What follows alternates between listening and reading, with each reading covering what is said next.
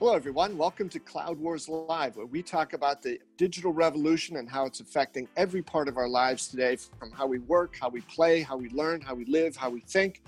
And here on this podcast, we've introduced a new series called the Digital All Stars, where we've got some experts in particular fields of great importance appearing monthly, and they offer their deeper perspectives on certain key issues. So, our Digital All Star this month is Wayne Sadin. Wayne's been with us a few times for his particular expertise in the area. We call it Wayne Sadin on digital. Wayne's been a CDO, a CTO, a CIO, and he's now an advisor to boards of directors and to the C suites about how they build their digital businesses, not just to survive, but to thrive into the future. So, Wayne, thanks for uh, being with us here today. It's always a pleasure to be here, and particularly today when something came across my desk and then something got downloaded that got me very upset about how bad a job one company, maybe a couple, have done on the area of cybersecurity. Yeah. All right, Wayne. Well, that, that's why we love to have you here. You've got the inside track on a number of things, and more importantly, the perspectives on things for how companies can avoid getting into headlines like that. And um, Wayne, one of the things I think that we'd want to start with here, and it, it seems sort of basic, right? But um, we're talking going to talk about how the C-suite and the board needs to take this not just a serious issue to talk about, but in some ways leading by example, leading with where they put the resources, not just saying this is important, but really getting after it. Because one of the things we'll get to later on in the podcast is sooner or later the individuals, the consumers getting burned by this stuff, they're going to get fed up with this and they're going to figure if these companies aren't going to fix this on their own, maybe we need to resort to the courts to try to force them to do it. So, broadly, Wayne, I know there's a couple of key things you and I talked about earlier today that you wanted to get into. So, um, could you start with uh, the big one being, right? Today's world so complex so digitally driven so digitally pervasive everywhere which is fantastic in a lot of ways but it also creates then more openings for these increasingly aggressive bad guys to get in and get after things. So it's the boards of directors and the c suite's responsibility to be even more vigilant than ever before. How do they get started on that? What would you advise them to do? Well today i'm going to give them a very specific piece of advice if you're a CIO or a CISO or a C suite executive or a board director or an investor, go to the government website and download the United States Senate Permanent Subcommittee on Investigations report that came out a couple of days ago titled How Equifax Neglected Cybersecurity and Suffered a Devastating Data Breach. It's 26 pages of material. If you're non technical, you just have to read the beginning and it talks about how a company made basic mistakes over and over and over. Mistakes that you don't have to be a technician to recognize were just dumb things. Were they driven by ignorance? I don't care. Were they driven by budget? I don't have the money. Were they driven by something else? I don't know that I'll ever know. But everybody should read this report and vow to your board if you're a C suite executive, or vow, vow to the other directors if you're on a board we're not going to do this stuff. Because, you know, when you talk about cybersecurity, people may have the mistaken impression that most attacks are carried out by armies of clandestine PhDs. Now, while there are some nation state attacks that are carried out by war fighting groups, so many companies are taken to their knees by what are called script kiddies people that don't even know how these viruses work. They're just buying them off the dark web and running them. And when they target your company, sometimes by accident, but oftentimes in the case of Equifax, perhaps on purpose, they can wreak enormous damage. And so, to put it, the Equifax damage in perspective, the people testifying to the front of the Senate this week were not the same people that were leading Equifax when it happened. The new CEO is quoted, the new CIO, the new CISO. So the management team changed. There was also an article that came out of the hearing that said Equifax was spending an extra, extra $1.25 billion in the 2018 to 2020 period for cybersecurity and IT remediation. Now, they're a big company, and they had 8,500 issues that were identified in 2015 by an audit. but it was a lot less than $1.25 billion to fix those things if they'd fixed them early, if they'd fixed them before they got hacked, before they got attacked, and before their reputation was smeared, their customer reputation was miserable, their executives turned over, the new board directors came in, and all these horrible negatives, which, by the way, their competitors were not affected. So it's even worse when you're the only one affected through your own, do I want to say stupidity? I'd use the word negligence, but I'm not a lawyer, so I don't want to use legal terms. But they did some dumb stuff that I think everybody would see. And this report is the best example for C suite execs, for CIOs, and for board members and investors about what not to do if you're running a company. So Wayne, one one question I'd like to follow up on that. But right, uh, this isn't the CEO's job, right? CEOs are worried about revenue, closing the books on time, and getting great products out and getting customers. They're too busy, right? They can't be involved in this. Or is that? Well, that's true. Uh, no, it's absolutely true. The CEO can't be involved in everything. Um, there's a lot of moves afoot. Well, let's have the CISO report to the CEO. I think that's dumb for a couple of reasons. The other one is let's have the CISO report to the board. That's dumb. That's even dumber for more reasons. Let's start with the board one. Boards don't have management reports. They have the, the head auditor reporting to the audit committee in kind of a weird dotted line relationship because they're overseeing the management chain of the company. But a CEO is already overburdened, already overworked, already pulled in too many directions. So just imagine you've got a CIO reporting to you. Now, CEOs your CIO does report to you, right? Not a level down reporting to the CFO or the head of marketing or sales or legal or something. So let's say the CIO is up here reporting to you. And now you take a CISO that is a fairly technical position and you have them be a peer. And now what happens when they don't agree on something? There's some technical thing the CIO wants to do one way and the CISO wants to do another way. What do you do? You bring it to your boss. I'd like to see CEOs of non-technical companies, and as a footnote, even of a lot of technical companies, referee between a CISO and a CIO that don't agree on a technical topic. So I just don't think that makes sense because they wind up with the argument at the wrong level. So what should the CEO do? Well, first of all, if you read this report, the first, I think page six, seven, maybe eight, will just tell you if you get 8,500 findings in an audit report, step one, don't ignore them. Step two, actually fix them. Step three, maybe get another audit done in the next year or so and find out how you've done. So if you were the audit committee of the board or the CEO or the general counsel or the head of compliance or any number of positions, you have access to this report that banking institutions, credit granting institutions get because the government mandates it. If you're the external auditor, where the heck were you? You should read this and say, why aren't you fixing this stuff? You don't have to know what all the issues are. Just say, if the auditors rank them as critical, either fix them or tell me why in non-technical terms, why you don't think you have to. And maybe if you're Equifax sized company, we'll go hire another expert and to come in and read the report and translate it to English. Because I'll say this to CEOs, and you know, it's a common refrain for me somebody on the board level has to understand cybersecurity risk, other IT risk, and opportunity, even more importantly, so that the board is not always in the dark. And the second thing is the CEO and the CIO have to have a good relationship. When I work with the CEO, I'm never burying them in jargon. I'm never talking about technical terms unless they ask a technical question, often about their Mac at home.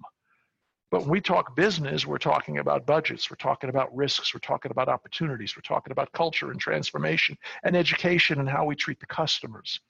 We're not talking about the bits and bytes and the stuff that I go back to my office and, and love doing. We're talking about how we advance the business. So, was the CEO, get the report from your auditor, read the executive summary.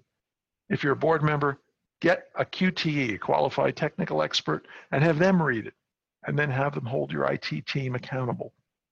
And if your IT team is unwilling or unable to be accountable, get a different IT leader.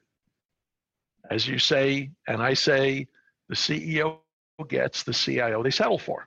Don't settle. It's 2019.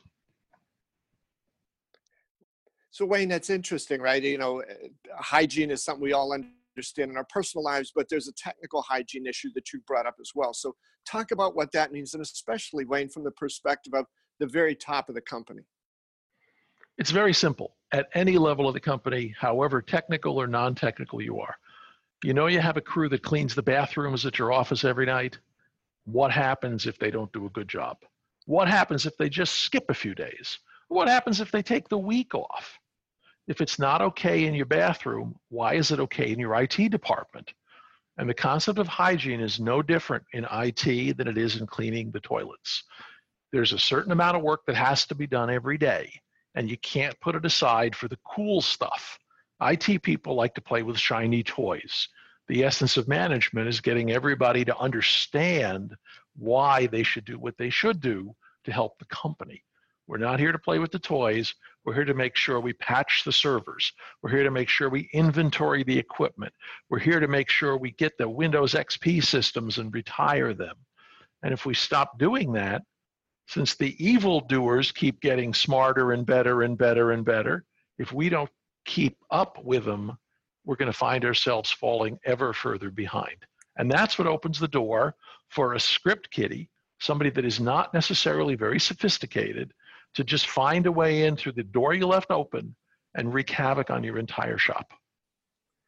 And Wayne, one one additional point about that too, right? This notion of hygiene extends now across a much broader landscape in the world of digital business, right? Because you've got your IoT, you have sensors out there, you're expecting your customers, your partners, your suppliers, stakeholders, employees, more and more access points, more and more ways to interact with you digitally. So as important as digital hygiene or technical hygiene has been for the last five or 10 years, it's going to become 10 times more important in the future.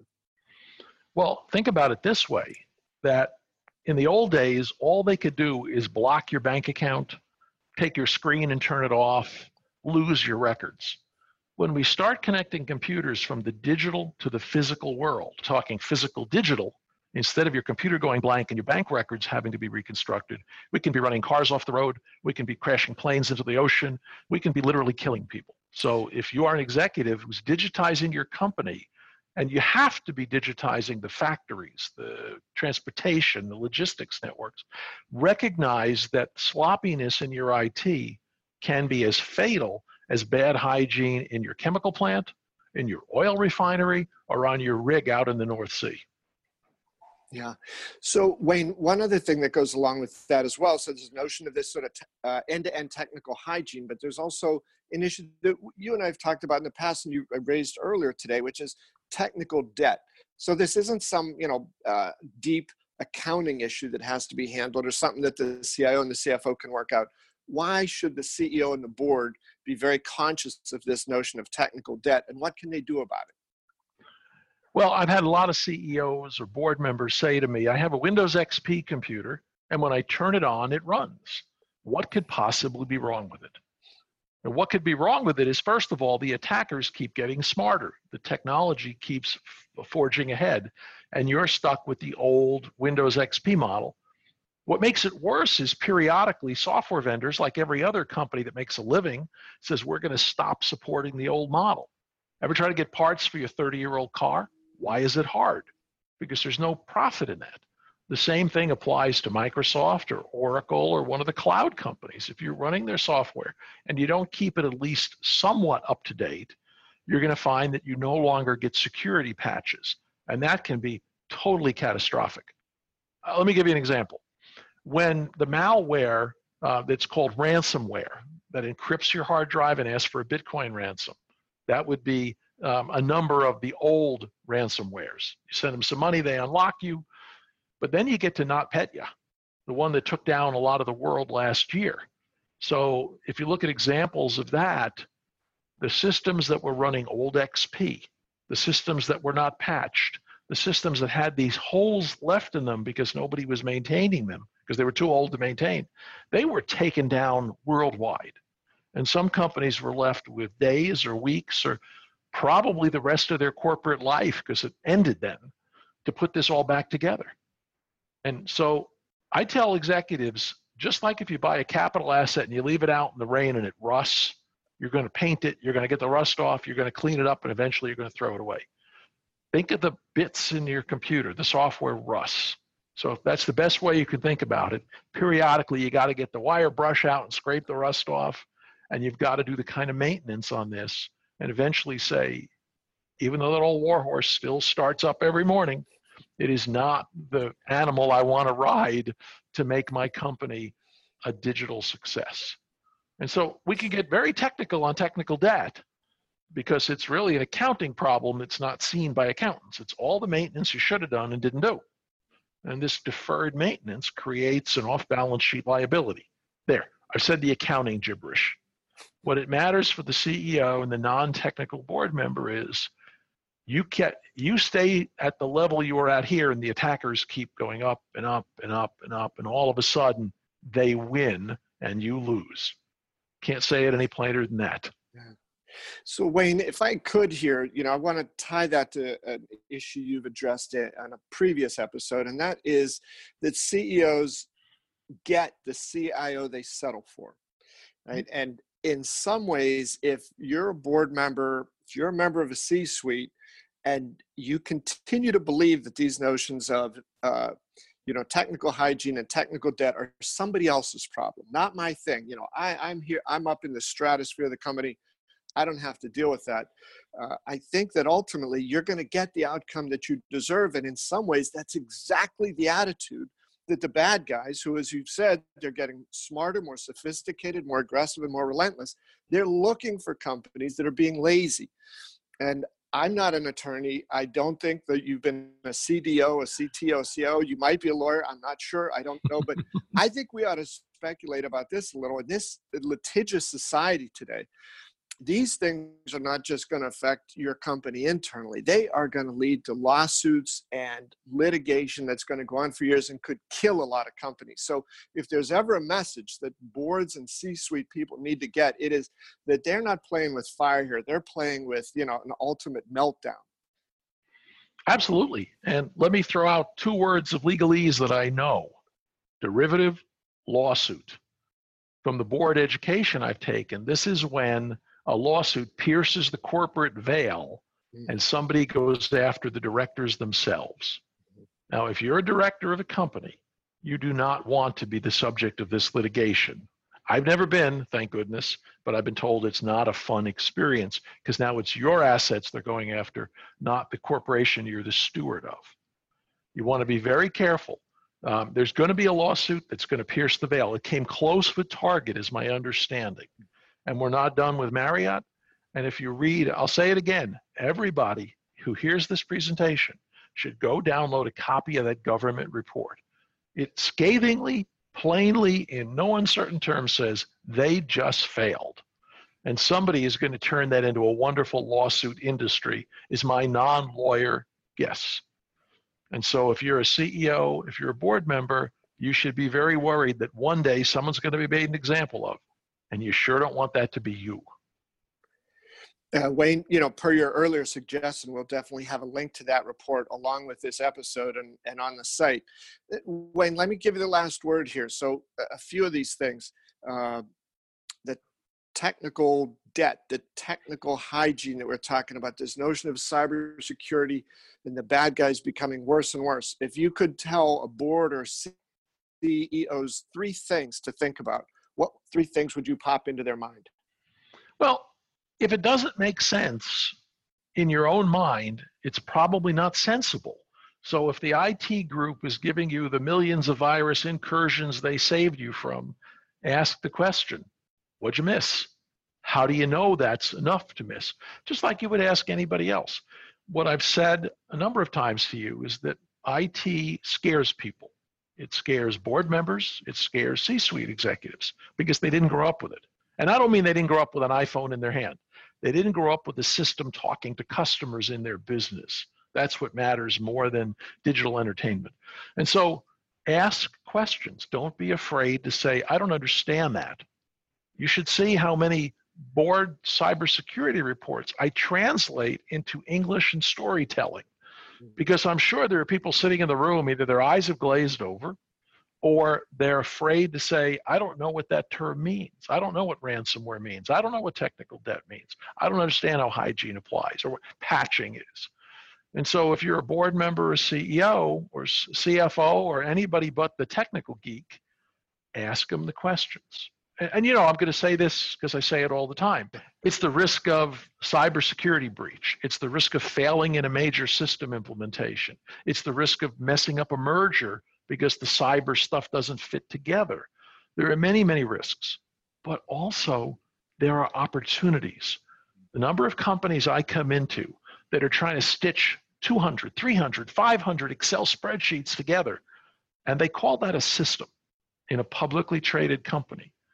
And they get beat up by the auditors every year. Their audit bills continue to skyrocket. If you could come in and fix that stuff, there's money to drop right to the bottom line. It's like shaking the piggy bank and money would fall out. And it's not rocket science. It's intricate. It's like the Jenga game. You got to pull out the right sticks and put them back in in the right places. But it is not PhD level computer science. This is basic business. And so I'll start by giving this, uh, end by giving the same message I give the board members and CEOs pretty regularly. Somebody on the board preferably a director who sits in every meeting, but maybe an observer, needs to be technically competent.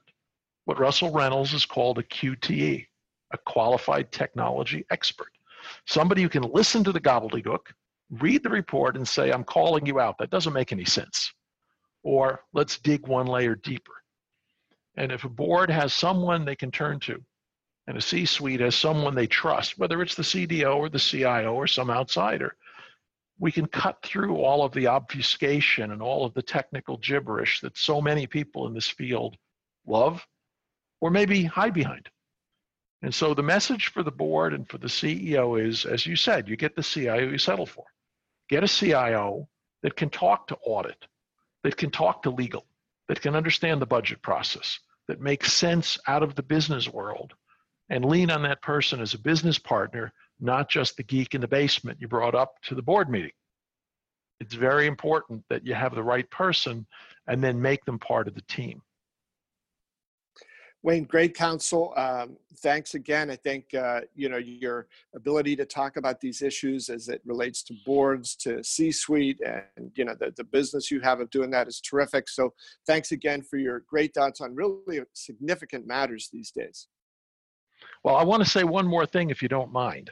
I want to sure. put in a plug for a place I'm going to be this week. There is a group of CIOs, hashtag CIO chat, C I O C H A T, that I stumbled upon about a year ago. They're a group of CIOs and some of the board, the observers that work with us. And once a week we come together and we communicate on Twitter. And I'd never seen a tweet jam that worked this way, but I joined and I was accepted in the group just because I said things that people liked or didn't like. We got into some rousing discussions. And it's a group of people, if you're a CIO, that are talking about this kind of stuff, that are talking about issues on the forefront of technology and business and, and regulation. And so this week, we're all getting together. We're going to Boston for the first CIO Chat live event. And so I'm doing a shameless plug for this group and I get nothing for it. I'm paying to go there, paying out of my own pocket to go there because it's a chance to sit with CIOs that I respect, that I trust. And so if you're one of those CIOs listening to this, join the group. It's free. CIO chat, uh, one o'clock in the afternoon, my time, central time, obviously adjust for your time zone. And once you've joined the group, you might get something from it. If you're a CEO, if you're a CFO, read the transcript see what we're talking about, and then ask your IT people, what do you think of this? It's a way that you can get a very painless education from some very smart people with a lot of good opinions. So I want to make sure that the listeners hear about this.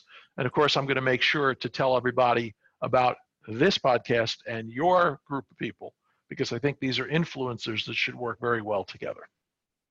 Hey, Wayne, that makes sense. You know, good ideas. Uh, there, there's no boundaries for them. So thanks for uh, that evangelism there. And thank you, everyone out in the audience who's watched. Uh, very, very happy to have your participation. Love to get your feedback. Please send that to me at bobevanspa at gmail.com.